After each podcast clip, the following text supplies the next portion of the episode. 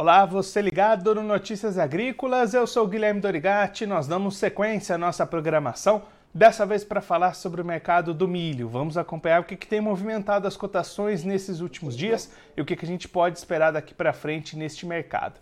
Quem vai conversar com a gente sobre esse assunto é o Roberto Carlos Rafael, ele que é da Germinar Corretora, já está aqui conosco por vídeo. Então seja muito bem-vindo, Roberto, é sempre um prazer tê-lo aqui no Notícias Agrícolas.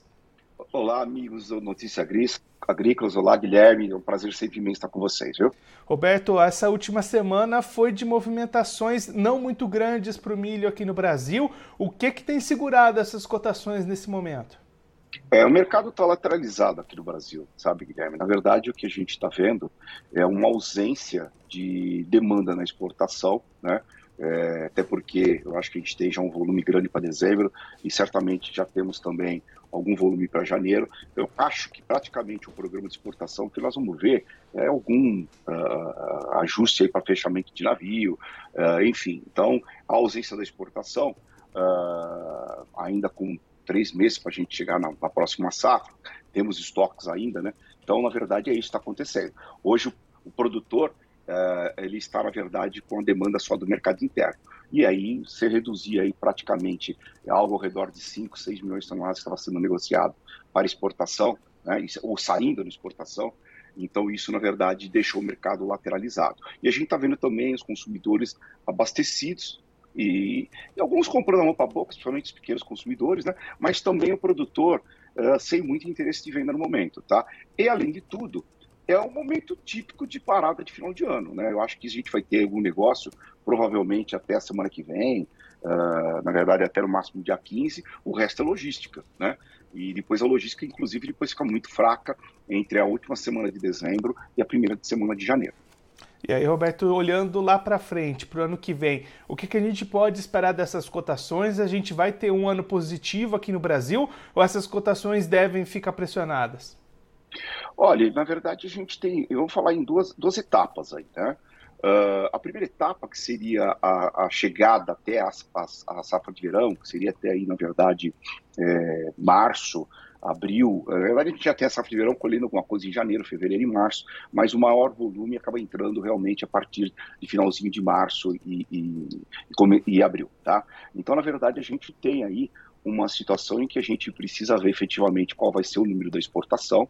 Os números estão surpreendentes, mas eu tenho assim um sentimento de que a produção uh, da safrinha, tá, ela foi maior do que as empresas, é, as consultorias têm divulgado, como também a divulgação da Conab, que trouxe números abaixo de 114 milhões de toneladas, o estoque total dessa safra agora 21, 22. Então, para esse primeiro momento, nós vamos ter que sentir como é que vai ser esse balanço até a chegada da nova safra. Né? E uma safra muito grande também de soja, né? então isso vai impactar um pouco no, nos custos. Então, o, o, produtor precisa ficar atento a isso, né? na verdade, e o consumidor. É o que efetivamente a gente tem de estoque de passagem. Ninguém sabe esse número, tá certo? Mas há uma sensibilidade que talvez esteja uma produção um pouco maior do que os números da consultoria, mas nós temos também uma exportação que deve atingir volumes de 43 milhões de toneladas, sendo que há quatro, cinco meses atrás a gente esperava alguma coisa ao redor de 35 a 37. Então os volumes foram surpreendidos, surpreendentes.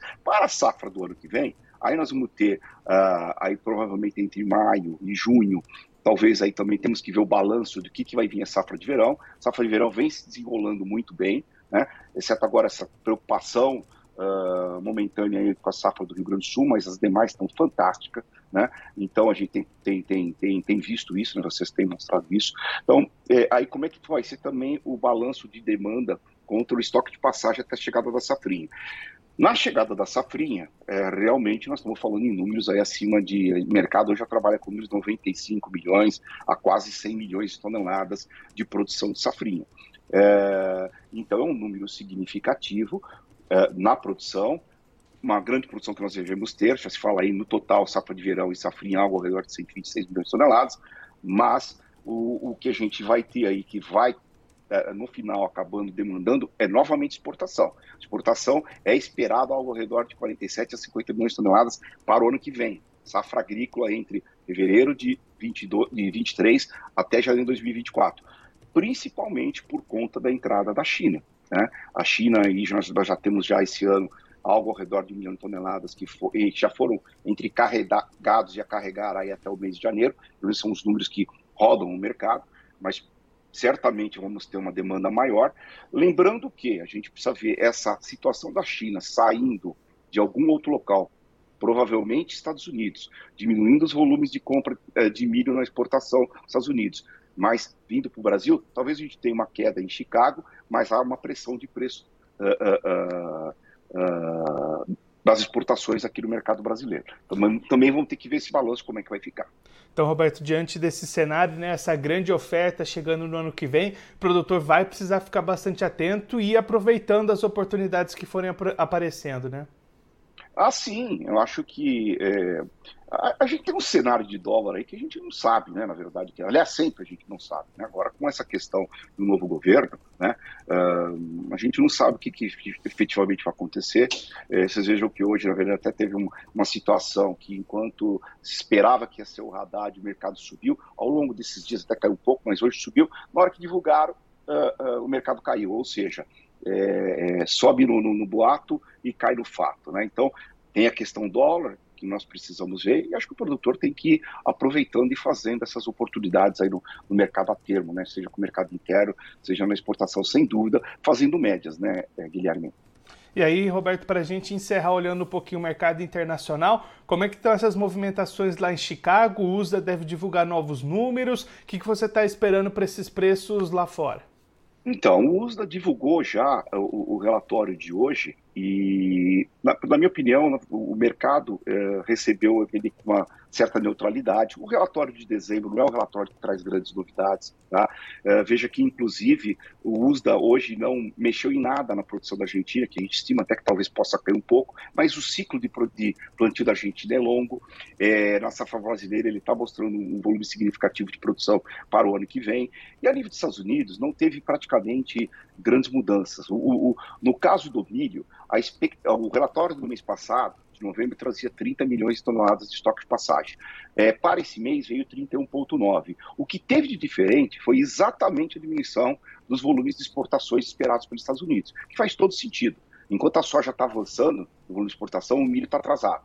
Tá? Então, é, é, trouxe aí um número, 2 milhões de toneladas a mais, porém, hoje, Chicago, ele tá, deve terminar aí, talvez na sua estabilidade, que é o que está acontecendo agora, tá? Uh, acredito eu, porque o milho vinha aí de de oito pregões, ele teve sete em baixa nas últimas semanas. Ele praticamente caiu 5% é, é, desde esse começo da queda, né? esperando exatamente por esse aumento dos estoques de, de passagem que viria desse relatório, que era a sensibilidade do mercado. Então, na verdade, nós estamos tendo aí hoje uma realização. Né? Então, o, o, o mercado já vinha precificado e, e o mercado, na verdade, está estável nesse momento, sendo que, para mim, seria até um viés de baixa pelas informações que eram esperadas e veio o estoque maior de, de, de, de milho, como eu falei, 2 milhões de toneladas. O estoque ainda nos Estados Unidos, é, a gente tem que também acompanhar, é, porque, na verdade, se falar em 32 milhões de toneladas, ele representa aí algo ao redor de 31 a 32 dias de estoque consumo, tá? Então, ele é um, número, assim, de uma certa forma tranquila, e que vai depender das movimentações de exportações dos Estados Unidos. Vamos ver isso mais para frente. Talvez os relatórios aí de janeiro uh, até março traga algumas informações melhores. Pra, na verdade, até abril, né? Porque é onde os Estados Unidos faz toda a liquidação de volumes deles de, de, de exportação. Então, assim, eu acho que a gente tem que acompanhar agora o que vai ser da exportação americana, porque se ela for inferior é, ainda mais nos próximos relatórios, a tendência é aumentar estoques americanos. Se ela for superior, cai. Então, está é, tá indefinida, essa, é, é, temos que esperar as informações, mas por hora me parece ainda um relatório com estoque de passagem bom. É, é, acredito também nesse momento que o milho começa a ser segurado um pouco pela soja. A relação milho e soja nesse momento ela já está com 2,16. Tá? Então ela já saiu daquele patamar que estava 2, onde era muito favorável para o milho, agora já está indo favorável para a soja. Então a soja ela tem realmente um estoque, uma relação de estoque-consumo mais baixa, né, só de 18 dias, e isso pode segurar um pouco soja, que pode segurar, por sua vez, um pouco milho. Mas precisamos ver, o, principalmente da safra americana, daqui até o ano que vem, aí até junho, julho, o que efetivamente ela vai exportar. Roberto, muito obrigado pela sua participação, por ajudar a gente a compreender melhor todo esse cenário, essas influências nas cotações. Se você quiser deixar mais algum recado ou destacar mais algum ponto para quem está acompanhando a gente, pode ficar à vontade é sempre aquilo que a gente fala, né? Que, principalmente passar para o ano que vem, de repente, produtor e fazendo umas médias, né? É, porque realmente vamos ter uma boa safra, mas também vamos ter uma boa demanda de exportação, como falamos, e a média é importante. Sempre, no, finalmente, a gente fala isso, né, Guilherme? Que eu acho que é isso que a gente quer pregar, é, é que o produtor faça bons negócios, ou eventualmente também vendo os bons preços na, na, na B3, podendo travar também fazendo head da sua, da sua safra. Tá? E acho que é isso que a gente é para falar num dia triste, infelizmente. Não deu para o Brasil.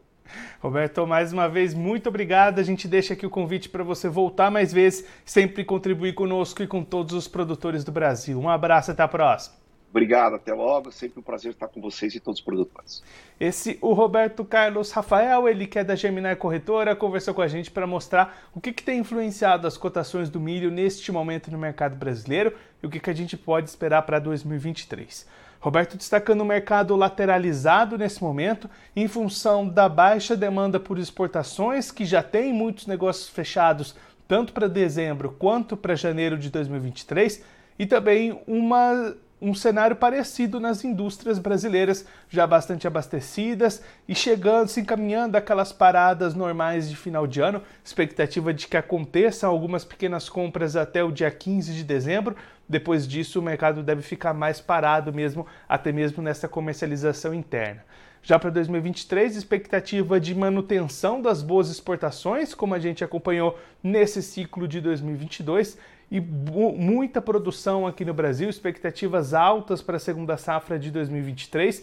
E aí, nesse cenário de alta oferta e demanda mantendo-se aquecida para as exportações, o produtor vai ter que ir aproveitando as boas oportunidades, buscar fazer médias de preços positivas e ir vendendo as suas safras pouco, aos poucos, conforme esses preços forem garantindo alguma rentabilidade, vai fechando essas vendas aos pouquinhos para garantir boas médias no final da sua comercialização. Agora, antes da gente encerrar, vamos verificar como é que estão as cotações do milho neste momento nas bolsas, começando pela Bolsa de Chicago, a CBOT. Você vai ver aí na tela as cotações do milho. Contrato dezembro 2022, valendo 6 dólares e 34 centes o bushel, alta de 2 pontos. Março 23, valendo 6 dólares e 43 centes o bushel, alta de 1,25 pontos.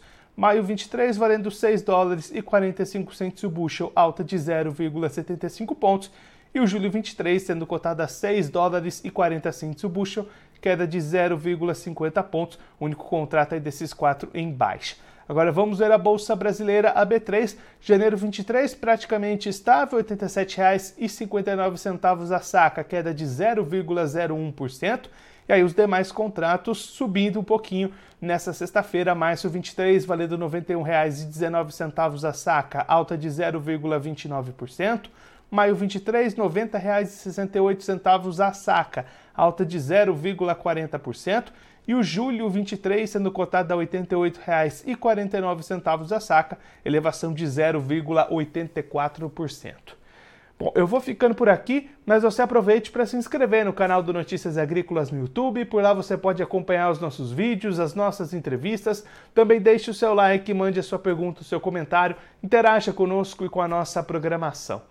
Eu vou ficando por aqui, mas a nossa programação volta daqui a pouquinho. Então continue ligado no Notícias Agrícolas.